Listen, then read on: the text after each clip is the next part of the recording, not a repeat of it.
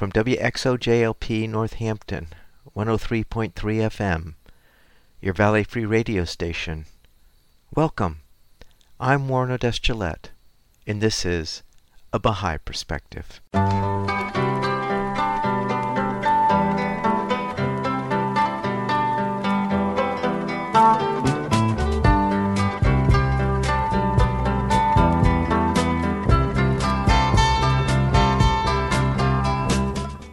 Welcome to a Baha'i Perspective. I recorded an interview with Chitra Golestani on May 11, 2020. Chitra started her educational career by working for the Colombian Educational Foundation known as Fundaec. Later, while pursuing her graduate degree, she co-founded the UCLA branch of the Paulo Freire Institute. She's now a faculty member of the Institute of Humane Education, although she is taking a leave of absence to devote her time to an associate directorship at the Wilmette Institute. She explains how all these phases in her career represent a progressive, evolutionary process and her understanding the potential for education to change humanity and the world. I started the interview by asking Chitra where she grew up and what was religious life like growing up.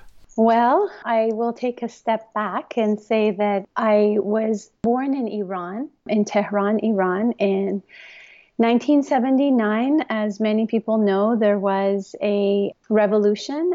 There was a political regime change, and Iran became a fundamental Islamic regime. People from the largest minority faith, the Baha'i faith in Iran, were always persecuted. This was a complete different level of persecution that this community witnessed and the world witnessed after the regime change. In 79, my family left everything they had um, worked for, and I really admire my parents going from comfort to a lot of challenges and having that detachment to see that freedom of religion is worth so much more than other things that they had keeping them in the country. And many of our relatives also left at the same time.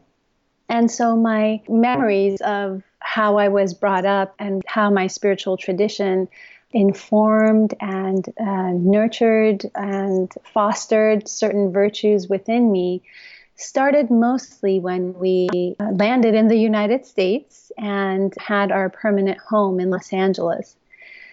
I remember truly growing up in uh, the arms of such amazing diversity in the Baha'i community. The African American Baha'is were, I feel, my greatest mentors, uh, whether it was you know, Oscar de DeGroot in the workshop or Jeffrey Barnes with the choir that we had.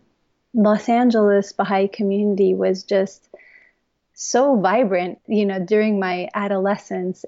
I really feel that having that in my life really helped consecrate me in what I wanted to do because of my lived experience with persecution and violations of human rights from Iran to then really dive deep into studies that would utilize my experience in working for the betterment of the world, human rights, sustainable change, racial equity and justice. I would say that my family also, of course, played such a fundamental role when we came to the United States, my parents were struggling so much to figure things out. One thing they really emphasized with my sister and I is education. That's one of the principles of the Baha'i faith is universal education and especially for girls. Uh, not to say that boys are not encouraged, of course, they're equally encouraged, but there is a place in the writings, Baha'i writings, where it says if you have to make a choice between a girl or a boy to be sent to school, choose the girl first because they will be the primary educators of not only their children, but of course, this means on a macro level of the next generation. And so, with that encouragement, we really prioritized education. I feel like my parents' insights, spiritual insights, helped us to have the spiritual family life that would nourish us to see through a lot of the distractions that would creep in and still do now in, in the lives of my children with consumerism and materialism and individualism, then they truly embraced the cultural and religious and racial diversity that Los Angeles had to offer. It was truly an extraordinary, I feel, step that they took and one that I am truly grateful for. Now, Chitra, was it difficult for your family to physically leave Iran? It was absolutely. I think that they left before the time where they stopped allowing Baha'is to, like, giving them a harder time. Of course, they had to leave so much of the property and so, you know, the material wealth that they had worked all their lives for.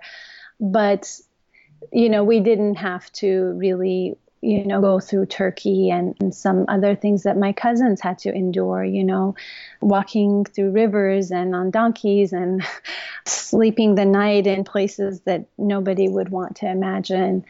I do think, though, after coming to the US, one of the things that was the most difficult was having left behind you know, our brothers and sisters in Iran who do not, did not, and still do not have access to higher education simply because they're Baha'is.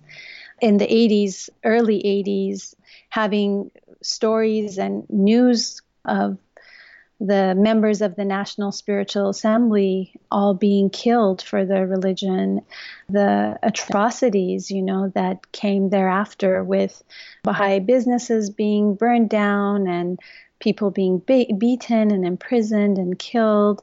And so our hearts and consciousness was with them.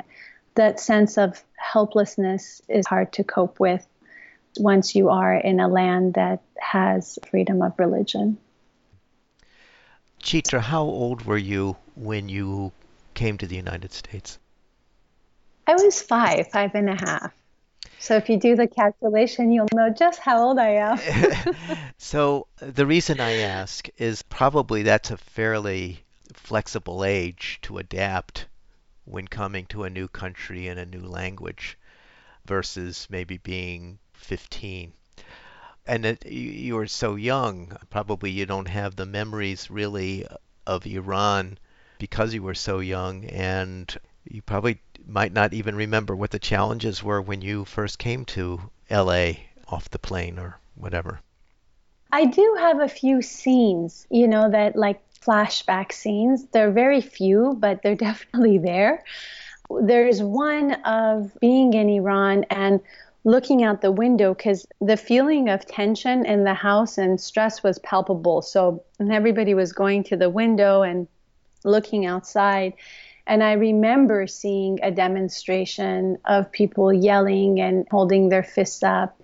I would presume that, you know, it was those types of scenes that made my parents just leave almost everything and come to the US but coming here, I do remember it because you remember when you start school, right? I remember mm. the kindergarten, first grade I was in, and you know, you know, after that.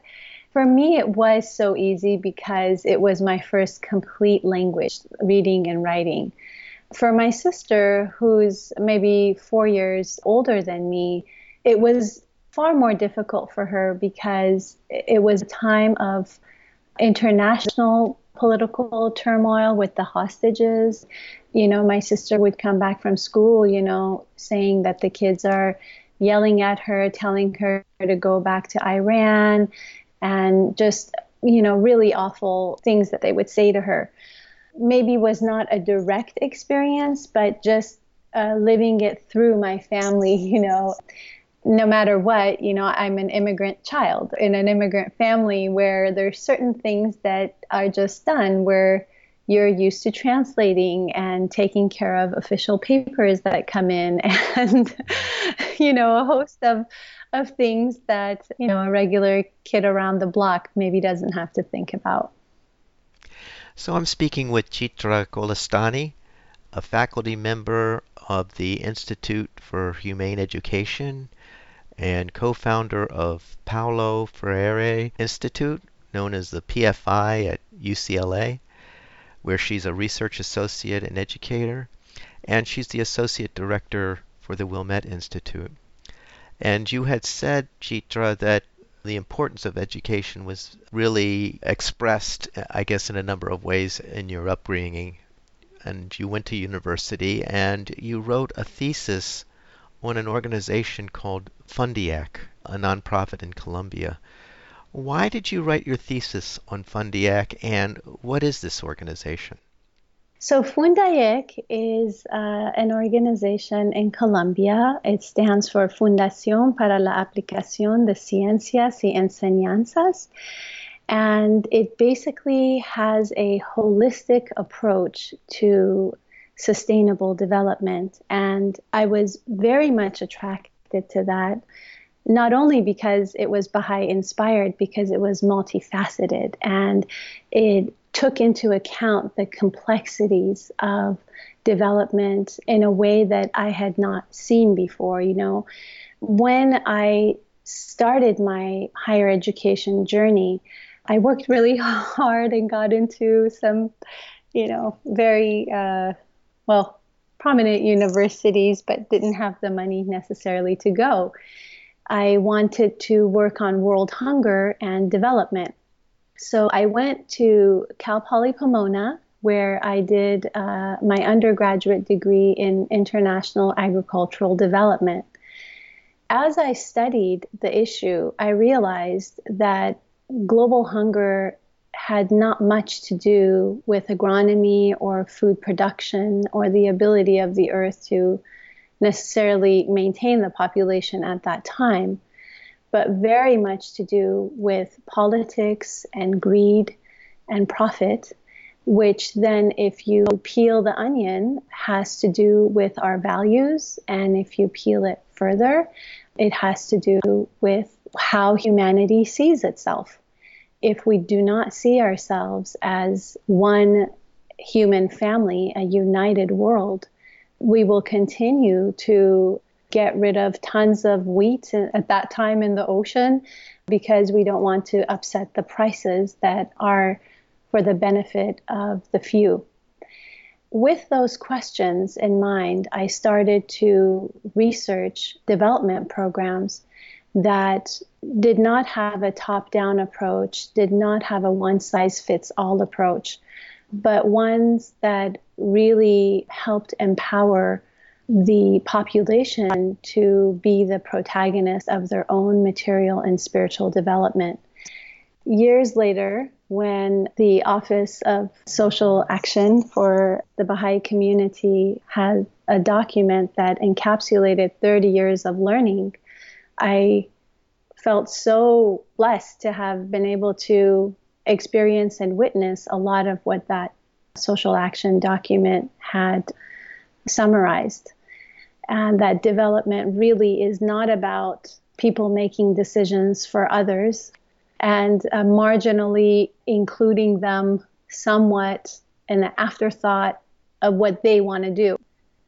Truly, from the beginning, it is the people that know themselves what needs to be done for their advancement and sustainable development.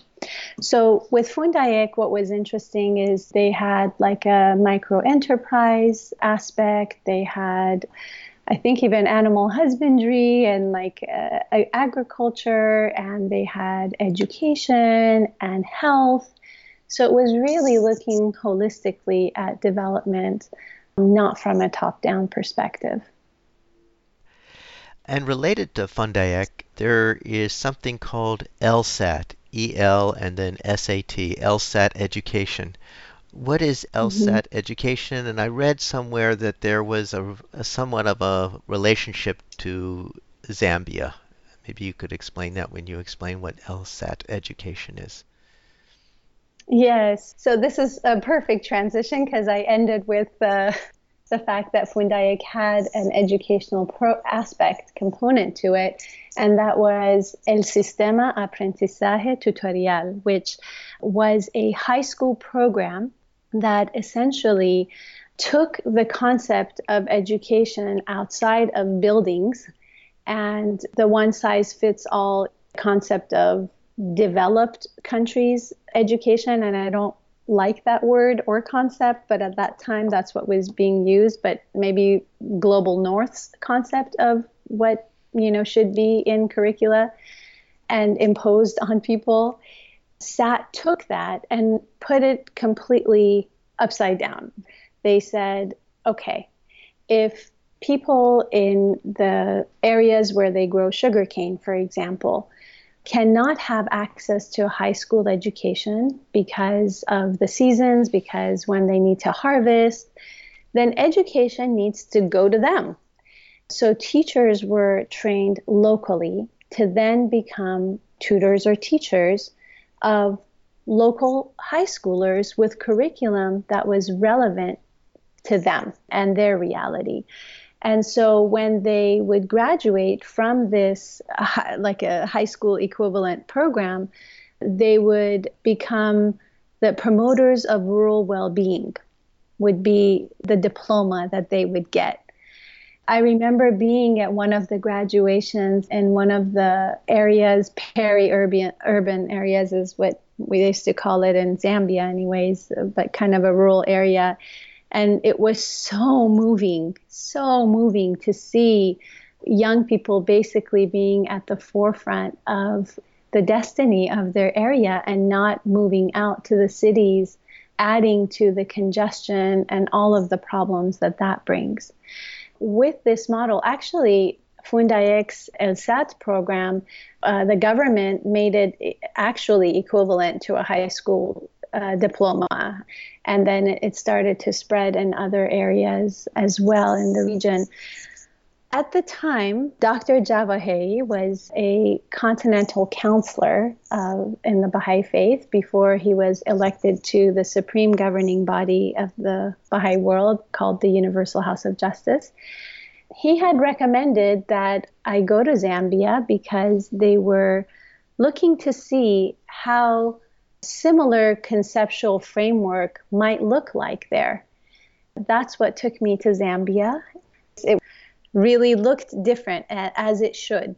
Every place has its own unique culture and needs, and so it was really important for me, I feel, to have uh, tried to serve in that way and to learn from what they were doing. How would you say it was different in being tailored accordingly to, let's say, uh, Colombia? I think that Zambia's economic opportunities were less than Colombia. And so, how the limited human resources and financial resources were utilized had to be really thought of in a different way. Really looking at like raising human capacity to be able to help more and more and more people I think Zambia and Malawi were, you know, probably in the 50 poorest countries of the world at the time. And so, in those ways, I think that, like, just looking at those practical times where people were consulting about not only where to start, how to start, how long to continue, those types of things. So I'm speaking with Chitra Golestani, who's a faculty member of the Institute for Humane Education and co-founder of Paulo Freire Institute, which is referred to as PFI at UCLA, where she's a research associate and educator, and she's the associate director for the Wilmette Institute. So let's talk about the Paulo Freire Institute, or PFI, at the University of California, Los Angeles. Now, you co founded this organization, is that true?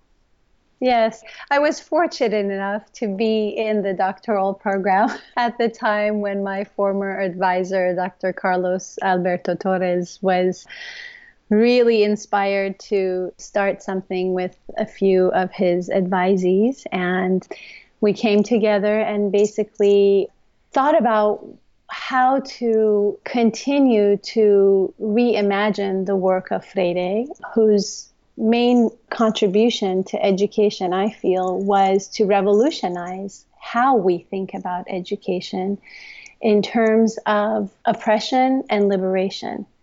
Paulo Freire was exiled from Recife, Brazil, to Chile because his writings were so revolutionary. I'm sure many people are familiar with his book, Pedagogy of the Oppressed, where he does look at this relationship in a binary way for a purpose. And we can go further into that if you wish but then takes those macro level concepts and applies them within education. That education should not be a vertical top down banking concept of education where the educator is seen as an all knowing entity pouring or depositing into the minds, passive minds of the learners, but that learners really have the agency to co create and co construct their education, and that their education should be liberatory, meaning that they're not educated to, for example, just learn how to read and write, to read the word, but to read the world within their literacy and to be able to transform it. So I think I would encapsulate Freire's work in just that to not only read the word, but to read the world and to transform it. How does PFI apply this concept in its work? So, of course, there's the one at UCLA, which has its own activities and efforts and endeavors, both within the Graduate School of Education and Information Studies at UCLA, and then also in branches of community with other organizations. But then there are Paulo Freire institutes all over the world, in Brazil and other places. They all have their activities, but the one at UCLA has programs for critical pedagogy, social economy, community organizing, cultural studies, global studies, policy and politics, um, which students then have an analysis of power and decision making and we also, you know, look at global citizenship education. Each summer, there's a summer program where students, international graduate students, come to UCLA, and we have a program where we cover these topics with them. Sometimes, yeah, I think it's a six week program. It's really uh, an amazing cross pollination of ideas, and some students' very first encounter with critical pedagogy and social justice issues. Another really exciting part of the work with the Paulo Freire Institute is the magazine slash journal called Global Commons Review, where there are articles submitted from people all over the world, whether they are professors of many years, amazing community activists, organic intellectuals, if you will, researchers, practitioners. Being involved with that has been a, a really exciting process as well. So I'm speaking with Chitra Golestani, who's on the faculty for the Institute for Humane Education and co-founder of Paulo Freire Institute, PFI, at UCLA where she's a research associate and educator, and she's the associate director for the Wilmette Institute. So let's talk about the Institute for Humane Education. Now, you're on the faculty for that institute. What is this institute and what is its mission? I was so thrilled when I discovered the Institute for Humane Education because, again, it's one of those institutions like Fundaec that takes a holistic perspective to social change. And with IHE, I will refer to it as IHE, Institute for Humane Education, looks at the intersectionality of human rights, environmental ethics, and animal welfare. So if we are considering social change, we have to not only look at human systems, not only look at systems that affect planet Earth, but also look at animal welfare because they are all interlinked one to another.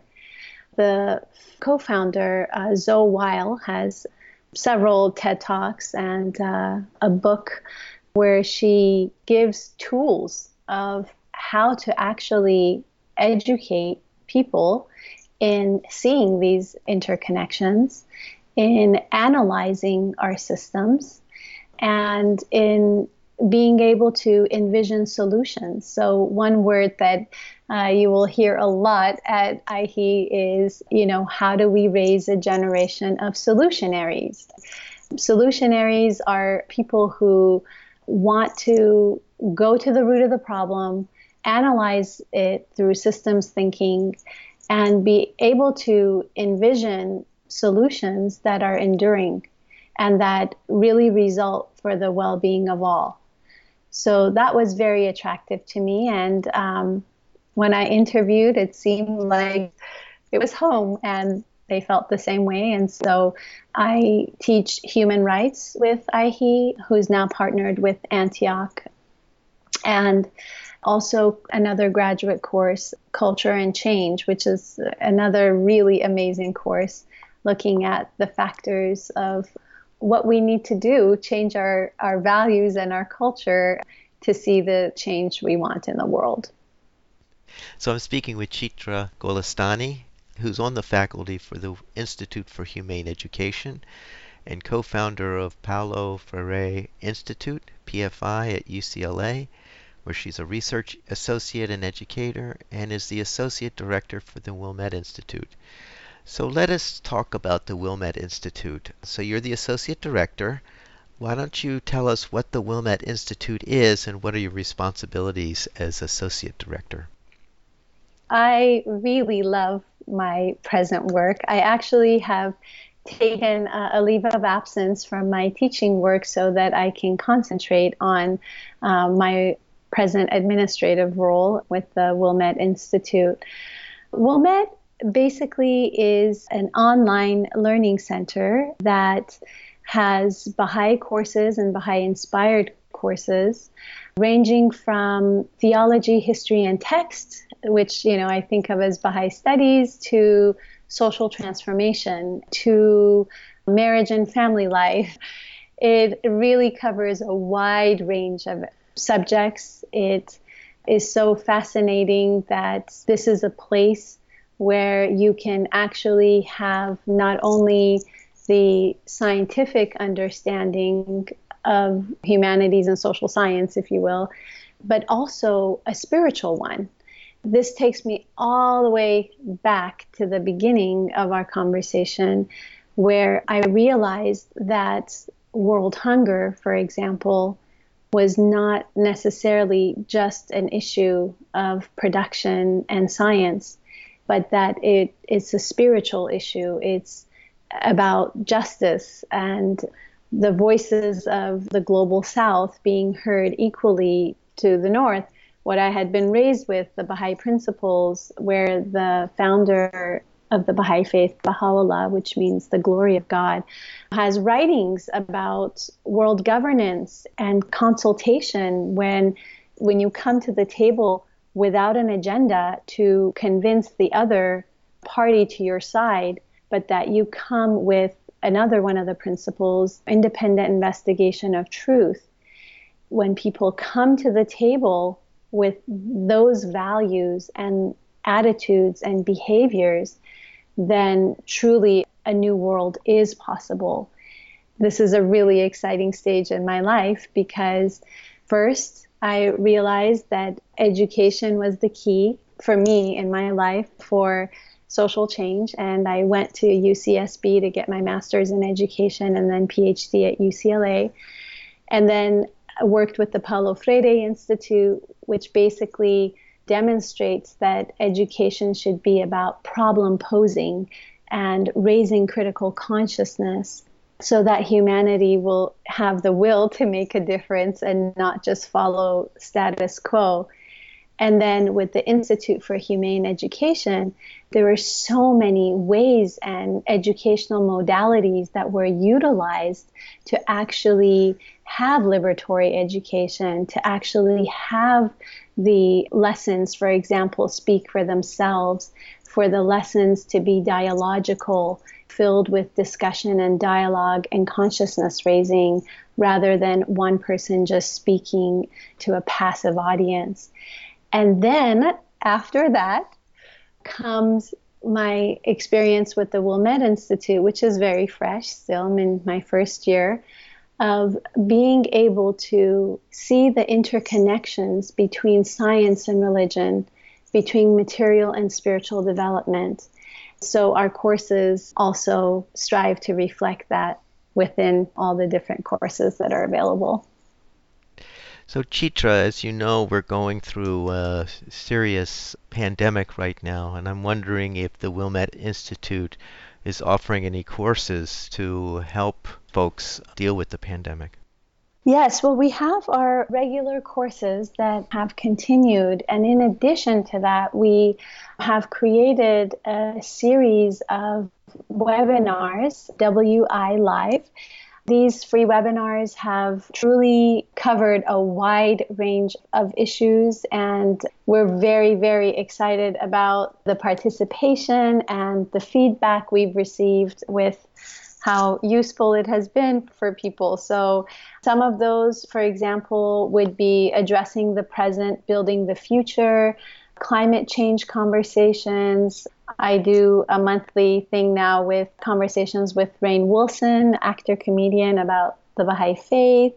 There are even programs for youth, a free course for youth, Transformative Leadership, where youth really are able to analyze and look at the different social forces and system of governance in very age appropriate language and look at servant leadership and what that looks like to them and how they see themselves as change agents.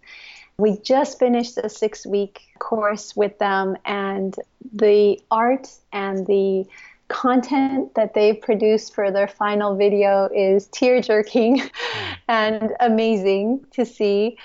So that's absolutely been a highlight for me. And then there are a series that we're doing with EBBF, Ethical Business Building the Future. They're a Baha'i inspired organization and learning community with really, I feel, amazing cutting edge conceptualizations of what the world could look like. And in addition to all that's coming up, we have a webinar coming up with Dr. Derik Smith who uh, looks at blackness in the Baha'i community, the concepts of blackness, and how basically that translates to the liberation of all of humanity, being able to understand the history of people of African descent and how the Baha'i writings refer to them. Really, truly transformative to me to be able to look at that. We also have been working on anti black racism course in the United States. Just purely working on the course has been transformative itself. So, back to your question about my role with the Wilmette Institute. As an administrator, I work on multiple fronts, overseeing the development of the Wilmette Institute with our director, Robert Stockman. But I also am focusing on developing courses in our social transformation department that will be ready for college students and helping to form partnerships with different institutions for higher learning who would want to have the type of courses we offer that incorporates both material and spiritual concepts into solution focused thinking for the future. So, where can people find the Wilmette Institute courses? The Wilmette Institute courses are up on our website, wilmetteinstitute.org. There's a catalog there. And also, if you want to learn more about the Institute for Humane Education, you can simply Google that. And the Paulo Freire Institute, UCLA, you can Google that. There's so many amazing organizations to learn about and to help walk the path of service with by contributing to social discourse and engaging in social action that really works on both ends of individual and collective transformation and spiritual and material development.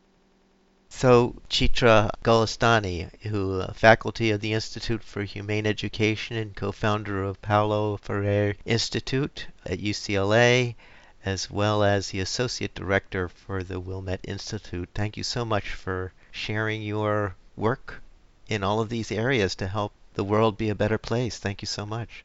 Thank you so much. I hope you enjoyed that interview with Chitra Golestani, educator and currently the Associate Director for the Wilmette Institute.